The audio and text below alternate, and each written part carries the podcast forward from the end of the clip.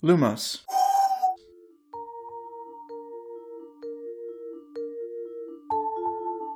Hello, and welcome to this episode of the Harry Podcast, the show where we analyze and discuss each chapter of the Harry Potter series from a literary perspective.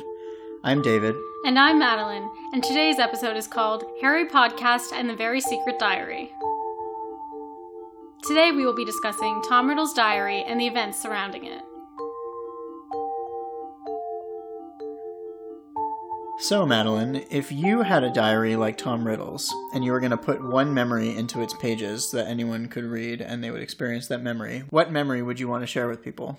So, a memory they could go into, like Harry does. Yeah, exactly. Yeah. Um, I think that the memory I would share would probably be um, the first morning that I was in Copenhagen when I was studying abroad there. Um, and I had to get up and use public transportation on my own, and it was silent. All the people were silent on public transportation, and it was pitch black, even though it was about seven and eight in the morning. And then when I left my meeting, it was still um, just turning light gray in the sky.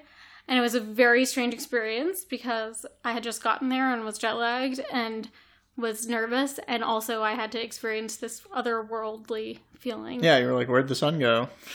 and just doing this whole traveling on transportation silently with black outside was very interesting. And it felt like a very exciting and also lonely experience. So it's hard to explain to people. So, what about you? What memory would you want people to be able to go into of yours? Well, I was trying to think of memories that are really tough to describe to people, like you were just saying. And the one that I came up with was my first ever a cappella show in college Mm-hmm. because it was such a surreal experience for me as like a freshman who didn't really understand this like thing that I was doing and and how important it would be to me.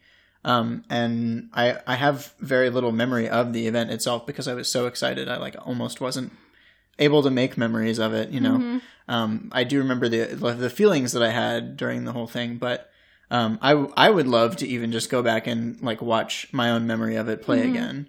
So I would also love to be able to show it to other people, just to to describe how it feels to be there doing Mhm. that. You know. Mm-hmm. All right, a lot happens in this chapter, so let's get started. First, Harry and Ron discover flooding in Myrtle's bathroom and go investigate. Myrtle is upset because someone threw a book at her. Despite Ron's protest that mysterious books can be incredibly dangerous, Harry picks it up. And it turns out to be a diary from 1943, which is 50 years before the present. And it has T.M. Riddle on the inside cover. Ron identifies this name, Riddle's name, from a special award for services to the school he polished hundreds of times in the trophy room during detention once. And then Hermione gets out of the hospital wing, and she and Harry come up with a theory that Riddle may have been the guy who captured whoever opened the chamber and then received the award for capturing that person. So they theorize that his diary may have crucial information about the Chamber of Secrets, how it works, what's inside it, etc. So Harry feels really drawn to the diary and the name T.M. Riddle, but he doesn't really understand why. Then we cut to Valentine's Day, and Lockhart is decorating the Great Hall, and he organizes a group of really mean looking dwarves to go around and give people Valentines. Harry receives a singing Valentine and is extremely embarrassed. In the commotion, his bag breaks and the contents are covered with red ink from a broken bottle. Malfoy picks up the diary and, thinking that it's Harry's, taunts him before Harry uses Expelliarmus to recover it. Ginny is present and she also looks horrified at what's going on. Malfoy implies that Ginny probably sent Harry the Valentine, and Ginny runs off in tears. Harry notices later that the diary has no ink stains, although all of his other books do. He decides to investigate this later. When he goes to bed early, he begins writing in the diary and sees that the diary writes back. Tom Riddle, who is the diary's owner, explains that he can show Harry how he caught the heir last time. Harry agrees and is immediately transported into Riddle's memory of the event. Riddle speaks to Headmaster Dippet and realizes that he won't be able to stay at Hogwarts unless the attacks stop. He runs into Dumbledore briefly and then goes to the dungeons. Down there, he confronts a boy revealed to be Rubeus Hagrid, who was attempting to transport some sort of large spider like creature out of the dungeon. Riddle accuses Hagrid's monster of accidentally killing a girl and then attempts to capture it, but it escapes. Harry returns to the present day, and when Ron bursts into the room, tells him that Hagrid was the one who opened the chamber 50 years ago. So we wanted to focus this chapter's discussion on the diary, the pivotal sort of object of the book. But first, let's check in with Ginny because there's a little bit going on with her this chapter as well. So um, we see her in the scene with the singing Valentine, Mm-hmm. and she looks sort of horrified. And that's kind of cool because um, the interpretation that the reader and Harry have of this is that, oh, like she is just really upset because, like, she sent this singing Valentine, but it's not going well. Like, Harry is really embarrassed and everyone Everyone's thinks it's watching. really funny. Yeah. Um, and so she's just sort of like upset by that. And then when Malfoy is like, I don't think Potter liked your Valentine much, she's like really upset and she goes off crying. Right. Um, but there's a particular moment where she is sort of horrified at um, Malfoy holding the diary that everyone thinks is Harry's diary. Mm-hmm. Um, and she connects that diary, that particular diary, to Harry, and she looks really upset. So um, again, the reader is going to be distracted by everything else that's going on and think, oh, maybe Ginny just is hoping that um, Malfoy doesn't like start reading Harry's diary out Mhm. loud because like you know she doesn't want his whole personal life to be out in the open or whatever. Or maybe she's worried that he's going to write something about her or Yeah. about how he doesn't like her or, you know, who knows. Right, like maybe Harry's been writing, oh, like this really annoying Ginny has been following me around and being annoying. So that's what it seems like. Mhm. But if you have read the book before, um, you know that she is actually the one who disposed of the diary. And because she finally figured out this connection between the attacks and the diary, Right. and so when she sees Harry with it, now she's worried for multiple reasons. A, it wasn't destroyed by being Mhm. flushed down the toilet like she thought it would. hmm And B, now Harry has it, so she's really worried that Riddle is going to expose her as the culprit to Harry or give Harry some sort of insider information about Ginny. hmm Because remember, Ginny's been spilling all of her secrets to Tom. Right. And so now that Harry has the possession of it, she's really worried that all of her is going to be revealed to him, too. Yes. And we also know that she is desperate for Harry not to be associated with the attacks Right. um, when she's in her correct state of mind. So she definitely doesn't want Harry to be more tied to this or get involved. So there's a lot of layers with the diary. It's a really well written scene because J.K. Rowling is clearly, you know, fooling everyone in the scene and us. Um, we can totally follow the through line of just she has a crush on Harry throughout this whole book until the very end. Right. Mm-hmm. So before we get into what the diary does, there's a series of events that has to occur for Harry to come into the possession of the diary. So first, um, as we alluded to just now, after Ginny makes the connection between the attacks and the diary, that something is going on between those two, she disposes of it by flushing it down the toilet into Myrtle's head, as we hear hmm the bathroom floods. Harry and Ron come upon it. Um, they hear the story from Myrtle about getting a book thrown at her, and they see the book. They pick up the diary. Harry's drawn to pick it up, even though Ron tells him it could be dangerous. You don't know what charms there are on this book. hmm So that's how he gets the diary. So Ginny has disposed of it intentionally in that bathroom. Right, and then there are a series of events that precipitate on Valentine's Day around how Harry comes to understand how the diary works, Yeah. sort of by accident. So the whole thing with Lockhart and Valentine's Day and all the dwarves and Valentines and Ginny's Valentine to him, and then there's a commotion where Harry tries to get away and his bag is torn and ink gets everywhere all over his books. So that all that has to happen for him to realize that oh, the diary absorbs ink somehow hmm um, and then and then he uses that to figure out how it works. So all of these things seem really fortuitous. And when we were reading it again this time, both of us were thinking about, you know, we know that this diary, um, we will eventually come to understand that it's a Horcrux, Right. and we know that Horcruxes have an innate magical power all their own. It's sort of like they have their own identity, Mhm. and we know that from this book that this diary definitely has Tom Riddle's identity inside of it. Um, but we were wondering whether this diary is actually manipulating events, sort of pulling strings to Mhm. get things to happen in just such a way where Harry will come into possession of it and then Harry will investigate it and figure out how it works. I think, yeah, that's a really interesting point because it's not something that I thought of before, as you said, reading at this time. But not only the events of this chapter, of all these things that seem like such a coincidence that Harry would Mhm. find it, would realize that something's going on, how to use the diary. Um, but even we we talked a lot about at the beginning of the book the whole Lucius giving Ginny the diary. We came up with an explanation, but it did still seem very kind of like still why Mhm. that happened. And I wonder again in that way is the diary like making these moves somehow and somehow influencing people to do certain things um, in a brief way, you know, not like in a cursed way like Ginny is, but like somehow giving somebody the urge to do certain things. Yeah, and we do see later on um, that other Horcruxes do manipulate people's emotions and, Right. and compel them to act in certain ways. Of course. And that doesn't always work, um, but it does happen. Yeah. So, yeah, one wonders if that is an explanation for some of the weird happenings in this book, the odd coincidences and things like that.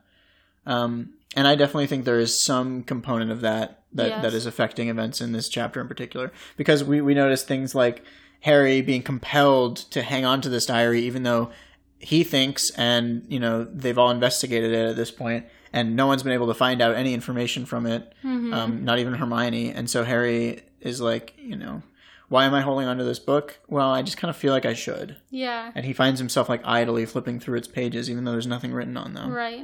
So it really is kind of like a, a compulsion that the Mhm. diary is like pulling him in. Um, and then eventually he does figure it out and it pulls him in for real. Right. Um, so yeah, I think all this is indicative of um, the idea that this diary is a very powerful object. yes. I think Rowling is is sort of leading us into this understanding very slowly that this is something that we really need to be paying attention to. This is actually the pivotal object of the entire book, hmm and so it gets a whole chapter named after it too. Right. Um, and then so then we then we get to the part where Harry actually figures out how it works and he starts writing in it. I think that this part is really cool because um, what I noticed was that earlier in the chapter, Harry and Hermione are trying to convince Ron that, oh, maybe this diary is, you know, maybe Riddle got his award for, um, you know, busting the Chamber of Secrets error, and maybe he wrote about it in this diary, which was 50 years ago, which is kind of a, you know, very like logical but also really specific theory Mhm. that they come with with first of all. So that's another potential influence the diary has.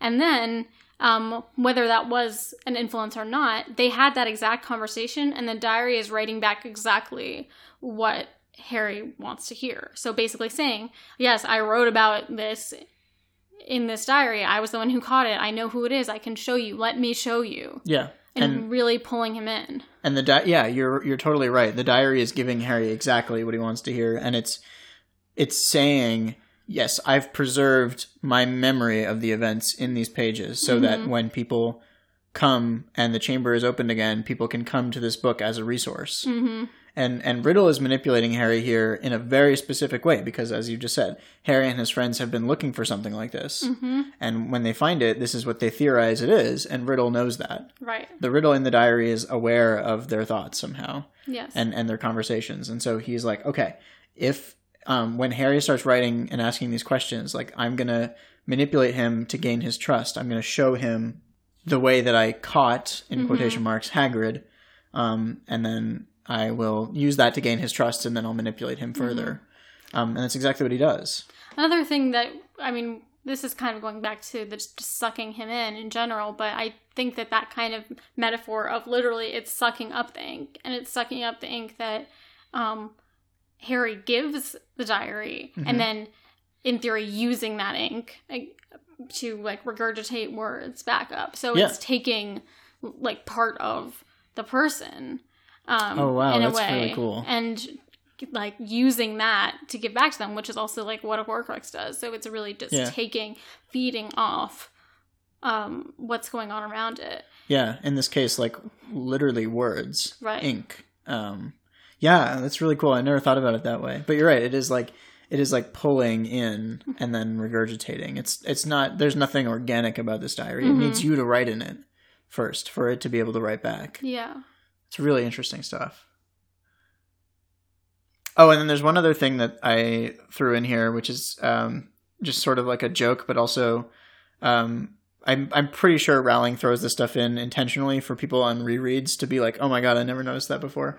Um, Ron actually jokes that when they're when they're trying to come up with like why Riddle got his award, Mm-hmm. um, they have a bunch of theories, and Ron jokes that maybe Riddle got his award for killing Myrtle, Right. Which Uh, he did. which he did. So he did kill Myrtle, and then he got the award for stopping the attacks, Right. which he caused. And and it's an interesting thing because like it's like it's true. He got his award for killing Myrtle in a way. yeah, that I'd never thought about that in that way. That's cool. So now we get to the best part of the chapter. We enter into Tom Riddle's memory of the events that he's describing. Um, and this is Harry's first time being in a memory. hmm Um, and so, what's really interesting about this from the, the first time we see Harry interact in this memory is he's he's trying to talk to Professor Dippet. hmm Um, and a lot of readers have wondered about this because this is before Riddle enters the scene, Right. and we see Dippet like sitting there and he's reading this letter and he like sighs and then he gets up. Um, and we're wondering like, okay, but if this is Riddle's memory, how did he know about Dippet doing those things behind closed doors? huh. You know, did he just like imagine that's what was happening, Hmm. or or is it something else that the magic of preserving a memory actually preserves the actual events that happen around a person at a certain time? Um, because like you know, otherwise it would have just been a blank space where the room was, and then Riddle Yeah. enters and suddenly the room is there. You know, it doesn't really make sense. It could also have to do with what we'll talk about in a minute, which is uh, the ability that um, people have to manipulate their memories, especially when they're preserved in this way. Right, which again we'll talk about later. Um, so then they have a discussion, Dippet and Riddle, hmm and um, it's ostensibly about whether Riddle can stay at Hogwarts over the summer. hmm And Dippet says, like, honestly, Tom, you know, normally we would make an exception for you because you're such a brilliant student, um, and we would let you stay here. But under the current circumstances, with all the attacks going on, it's not possible. And Riddle is like, oh, but if the attack stopped, like maybe Yeah, maybe I could maybe stay. I could stay.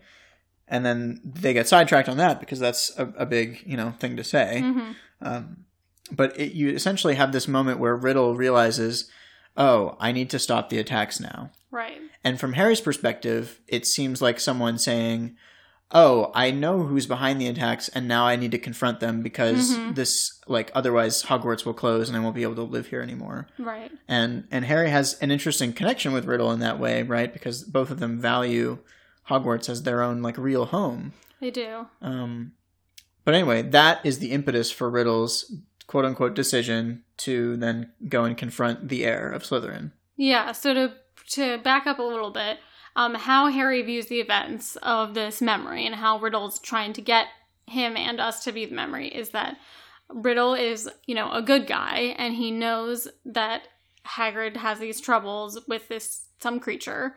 Um, and that we assume from the memory is the monster from the chamber, but has covered it up either to protect him or to some for some other reason. But he now decides that he can't allow it to continue because it threatens Hogwarts' existence, and he needs Hogwarts to be there because, Mhm. as he mentions, he is lives in an orphanage and does not want to go back there ever again. So he doesn't want to be there during the holidays. So that's what we see is okay, he's using this information that he has to make a decision to reveal Hagrid's position.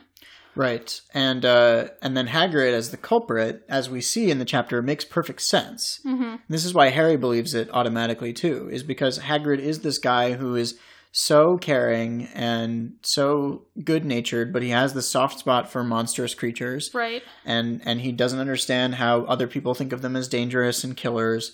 He feels like he is, you know, a really good mother to monsters in this weird way. Um, and so because of how Riddle frames it, which is like, I'm sure you didn't mean for this to happen. Right. It just got out somehow. Um, but like, you know, a girl's dead, so like we have to take care of this now. hmm Um, it fits entirely within what Harry and all these other characters know about Hagrid's nature. And so this is why Harry is so trusting of the story and why Harry believes it immediately. It's because he's like, yeah, like Hagrid would do something like that. Yeah, they've You know? seen in the previous book um, Hagrid's propensity for taking care of very dangerous creatures Mhm. and thinking things are going to be okay and they're too risky, actually. So it just completely makes sense. There's no question that Hagrid would have done something like this, especially as a young student. Absolutely. And going back for a real quick second, we have um, the conversation between Riddle and Dippet. Um, there is a really cool parallel between when Dippet asks Tom, Do you know anything about what's going on? Do you know Mhm. anything about these attacks? And Riddle says no. Um, and Harry thinks, Wow, that's actually really similar to my no that I just gave Dumbledore last chapter. Um, Right. And so Harry is seeing more similarities between him and Riddle. And, and for him, I think it's like a moment of understanding. He sort of gets where Riddle is coming from here. And it's it's also again, this is probably intentional from Riddle's perspective Exactly. to frame it this way so that Harry the feels like yeah, Harry feels like we're in the same position, like he's doing what I would do in this situation. And again, another parallel that we're supposed to feel, that Harry's supposed to feel, is oh, he's an orphan. He's an orphan as well, and um, he doesn't want to go home during the summer. Harry would, I'm sure, love to stay at Hogwarts as his home Yeah. at all times. Um, and to just to emphasize that point again for a minute, you know, Riddle, who we know, who we know is Voldemort, is actually the only choice that he's really making here is what is more important to him continuing these killings and attacks or staying at Hogwarts. And he actually chooses Hogwarts over the attacks which I think is important because um, we see Voldemort as just you know killing for killing's sake um, wanting to kill all uh, Muggleborns things like that. But um, he really is choosing his own home over Mhm. killing. So it's not like he's a good guy now because of that, but you know, it's still selfish. Um, and it's the only thing that prompts him to stop the attacks. But it is an interesting choice that he is making here that he would much rather stay at Hogwarts than continue this reign of terror that he's been doing in secret. Yeah, but I think that makes a lot of sense for Tom Riddle. You know, before he became Lord Voldemort and, and became less than human, you know, he, he did really care genuinely about Hogwarts, Yeah. even though he opened the chamber and set the monster on all these students and is very psychopathic.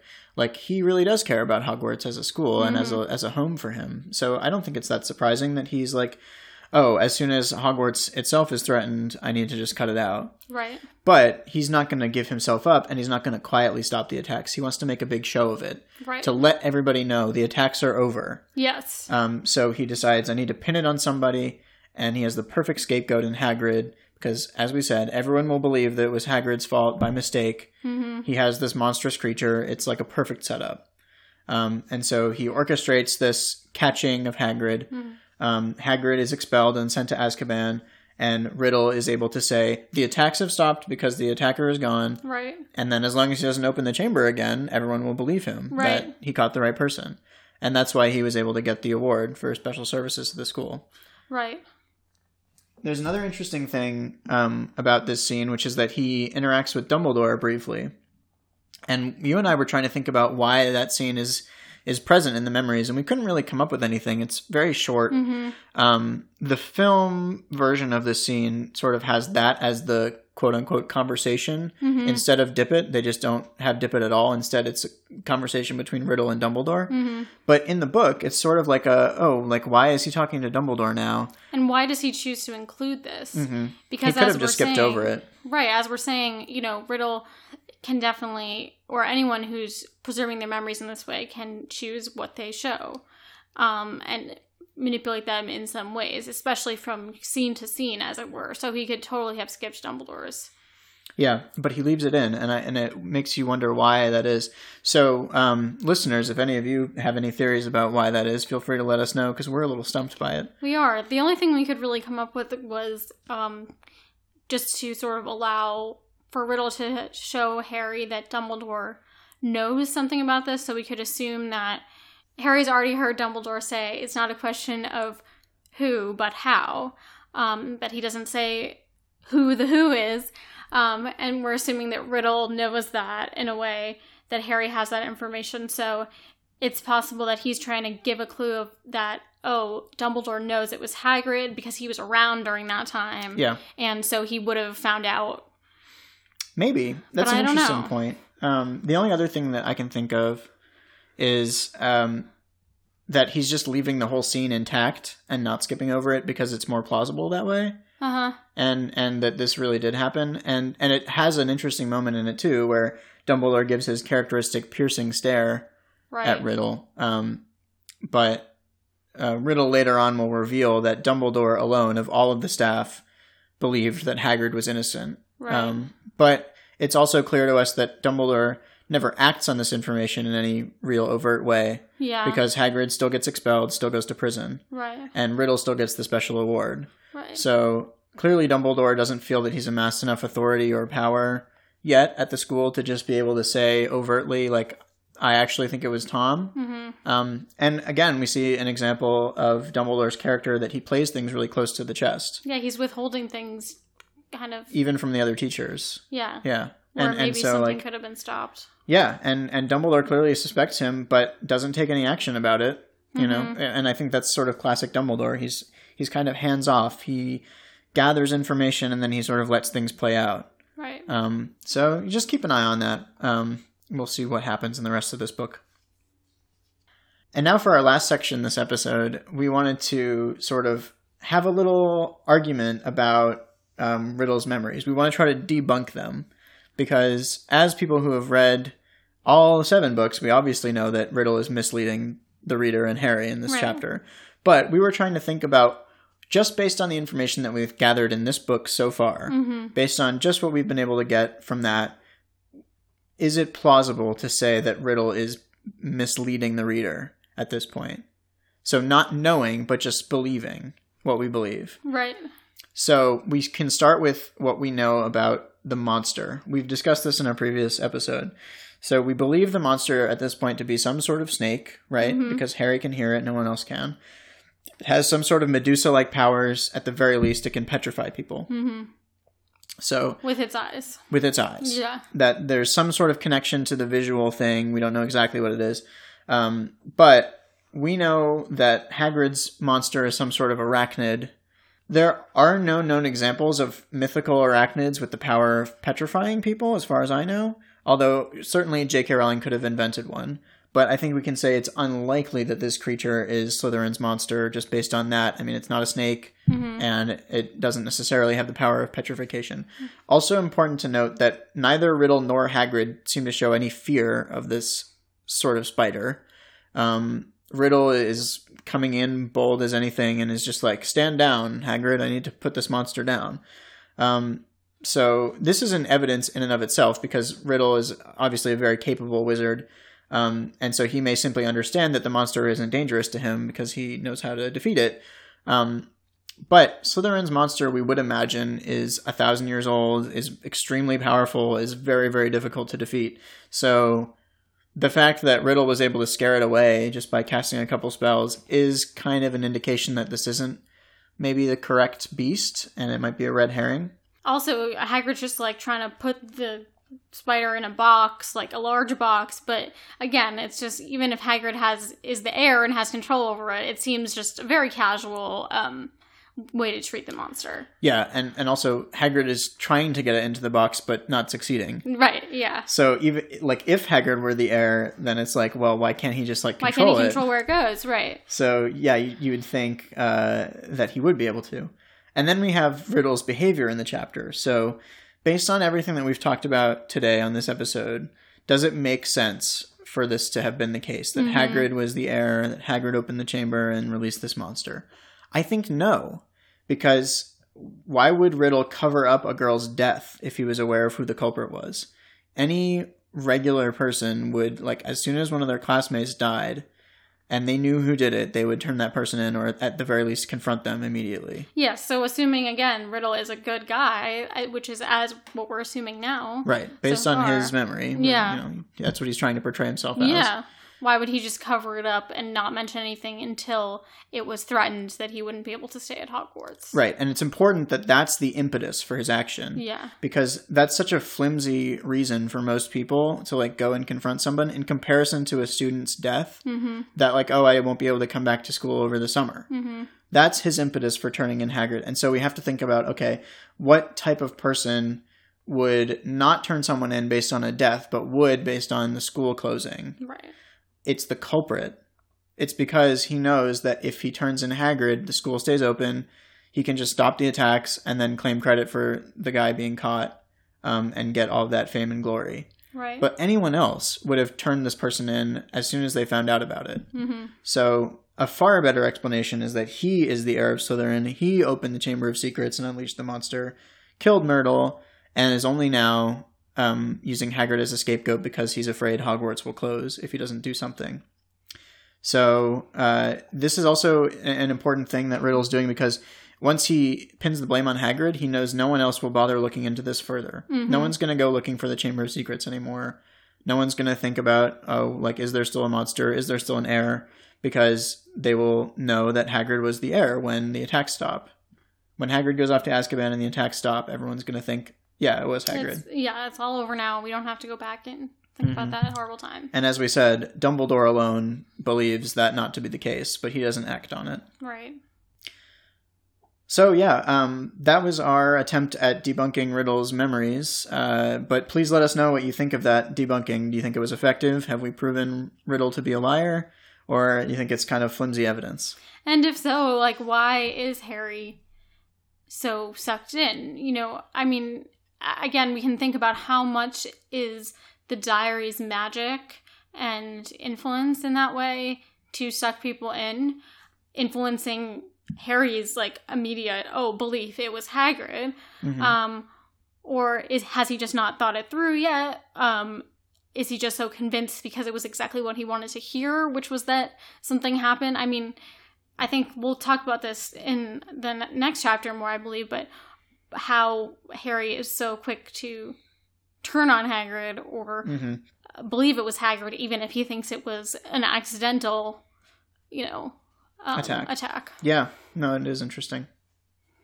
Okay, so things are getting exciting now in terms of the mystery. We're rushing towards our conclusion, but we'll have to pause for this week and we'll pick up there next time.